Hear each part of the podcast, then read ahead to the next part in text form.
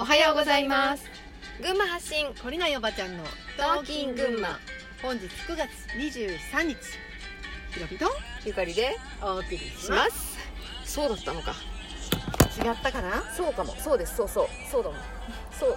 ひろみさんが正しい。うわおこんなこともあ最る だんだん賢くなってきたんですよ私。すごいよね。飛躍的に。最近ねなんだろうね。あのなんだろうねこれ。ねちょっとずつ賢くなってきています。はい。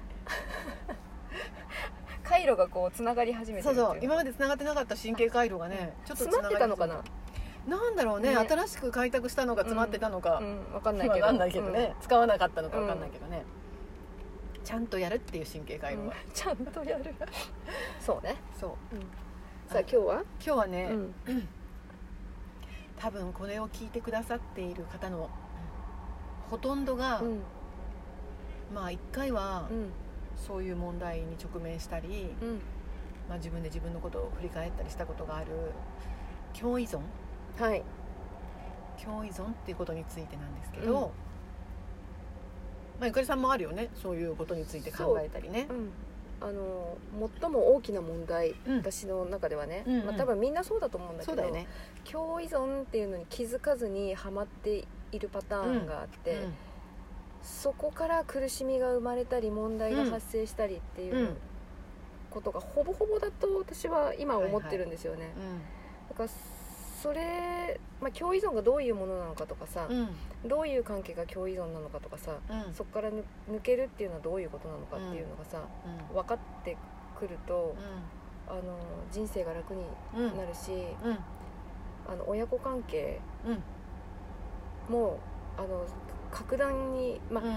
良くなるって言ったらちょっと語弊があるような気もするんだけど、うんうんでもあの一人の人としてうん。自立していくっていう、うんうん生きていくっていう部分についてほ最も大事なことだと思っているんですよ、うん私は今。関係性が良くなるっていうのはうん。なんか仲良し小良しになることだけとは限らないからな、うんだからそういう意味でうは、ん。お互いが楽なうん。あのポジションでうん。いられるというところに落ちるうん。かなとは思うけどね。あの助け合うとかさ、うん。そういうレベルでのうん。関係性が構築できるうん。ん。だと思そうだよね、その親子とかうん。兄弟とかさ、うん。恋人とか、う。うん。まあ、いろんな関係性あるじゃん。うん。その関係性の中で最も執着を生みやすく、う逃れにくく、うん。えー、と見つけにくいのが親子。親子だと思うんですよ、まだ恋人とかさ友達とかっていうのはさ、うん。まあ、そこでもいろんな恐怖とかいろんな執着あるけど、うん。でもそこはまださあの解決ちょっと覚悟すればさ解決できるじゃん。ちょっと頑張れば、うん。で親子っていうのは本当難しいし自分の人生を歪めたりうん。構築したりすることのうん。ベースを作る作ってきた場所だからさ。ね。一番基本となる最初の部分ですからね。無意識の無意識のうん。本当に無意識の領域に刷り込まれて。プログラミングされてるっていうことをさ、うん。あのえーっとちょっとね今名前忘れたんだけどさ。あれでしょ？なんとか博士。あの有名なね 博士がうん。言ってましたよ、うんまあ、いろんなところでこの話はね聞いたことあると思うんだけど、はい。みんな、この共依存っていうものについての話なんだけど、あの私の父親はアルコール依存症だったんですね、で兄もアルコール依存症だった、うん。でその依存症っていうのももうちょっとお酒が好きでやめられないんですよとかっていうレベルはもうはるかに超えて、まあ人をこう傷つけたりうん あのちょっと昔でいう精神病院みたいなところにぶち込まれたり、うん。警察の豚箱に入れられたり、うん。自分を傷つけてしまうってこともあるんでしょあの自殺未遂も繰り返したり、あの本当にこうなんだろう。ちょっと、まあ、全部話すとえぐいから、うん。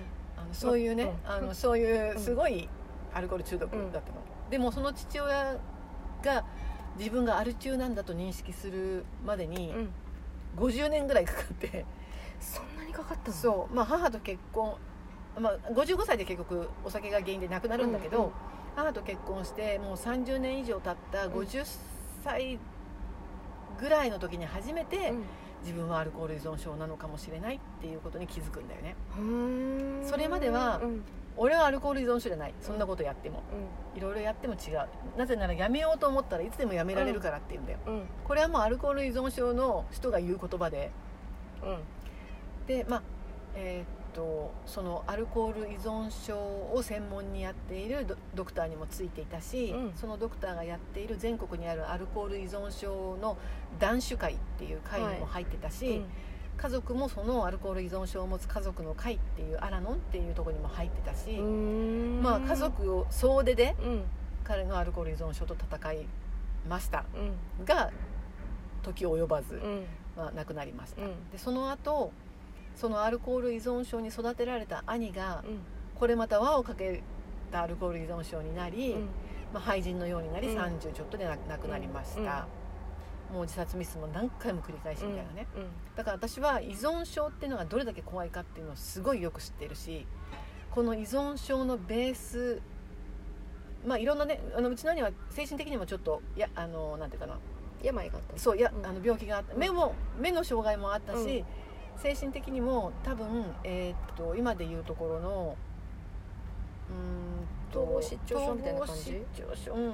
双極性とか。そうだね。どっちだったんだろうね、うん私ははっきり母から病名を聞いたわけじゃないんだけど、うん。まあ、昔でいう分裂気質うん。があったのかな、うん。今思うと。うん。まあでも相うつでもあったから、うん。まあちょっと混合型のうん。いろんなものを持ってたと思うんだけど、でもえーっと小さい時からの母親の甘やかしうん。がすごく大きく関係していると思ってるのね。うん。それは何でかというと,、うん、と母親が兄を、えーっと目を悪く産んでしまったっていう罪悪感から兄が何か買ってっていうものを何でも買ってあげてたんだよね、うん。それで兄は頭のいい人だったから、いずれ目が見えなくなったら見えなく見れなくなるんだからって言うとさうん。買ってもらえるのか。に買ってもらえるって分かってるんだよね、うん。だからその当時すごい高かった望遠鏡とか顕微鏡とかさ、うん。まあなんだろうなそういうその当時のなんかこうなんていうのかなテテレビもそうだしスクリーンとかさ、まあ、そういうこうは兄がハマっていったうん。いろんなものね、うん。あとは目が見えなくなったら音楽しか楽しみがなくなるからっていうオーディオとか、まあ、そういう、まあ、いろんなそういうそこに紐付けられるものすごいを賢いね。もうねだってそれで言うこと聞かなかったらうん包丁持ち出したりさしてたんですよ。それぐらいひどかった依存症が。うんであのそういうのずっと横で見ていて、うん。私はどうしてもその怖くてその依存症のループの中に入れなかったんだよね、まあ、でもそれが幸いして、うんえー、と私もドクターに呼ばれて、うん。誰と誰が共依存の関係にあるかっていうのは家族でこう呼ばれてさうん。チェックされるわけです、うん。で母と父うん母と兄はある,、あるけれども、うん、と私と兄にはなかったとかさ、まあそういう関係性を調べられたりして、でこの依存と甘えっていうものの関係性はとっても複雑で深いっうんうんて私は思ってるのね、だからあのこの当たり前っていう関係性をどこに置いているかわかんないけど、うん。関係性が近ければこれ OK でしょっていう謎のこの罠が あるよね。すごいあると思ってるんだよ、で共依存っていうものは本当にあの怖い。うん。怖い現実を生み出すと思うから、できるだけ早い時期にねうんうん。あの3歳には3歳の5歳には5歳の、うん。10歳には 10, 10歳の自立っていうのがあって、それをこう親も認識していくっていうね。本当に大事だと思う。うんそういうのが本当に本当に大事だと思っているし、うん。うちの父が「そうか俺はアルコール依存症だったのか」っていうことを認識することが何よりも大事だってドクターが言ってた、まず自覚するってこと？そう。うんまずアルコール依存症の治療の第一歩がうん本人がそれを自覚すること。だって言ってたんだよね、まあ、スピリチュアルの世界でも何でもそうだけどさね。本人が自覚する受け入れるっていうところから全てが始まると思う、うん。でうんそのそこから何が甘えで何が病気なのか、うん。何がどうなのかっていう分類はそこから始まるんだけど、でもねあのここではそんなねそんなまあそういうアルコール依存症で戦ってる人今もいると思うし、うん。いろんな依存症でね薬物もそうだけど、うん。戦ってる人もいると思うんだけど、うん。それはまあこっちへ置いといて、うん。依存症っていうのは怖いものだっていうのはこっちへ置いといて、うん。あのとにかくその甘えと依存の違いうん。みたいなところの切り離しをしていくっていうのがめちゃめちゃ大事だと、まあ、思います。私は思うんですよ。私も子育てしてて、本当にそう思う。ん、ね。うあのいっぱい失敗失敗しちゃったなっていう部分がうんうん。あるじゃん。私もうん。今日依存、依存性が高いからさ。うん。だからそこをね、うん。クリアしていくっていうのは大事だし、うん。親の自覚。うん。まず親が自覚しないといけないなってうん。思う。思うよね、あの本当にその依存症から親子で抜けていく。まず私が依存症から抜けていくっていうことがすごい大事だっていう話をまた明日もしていきたいと思うんですけれども、うんうんはい。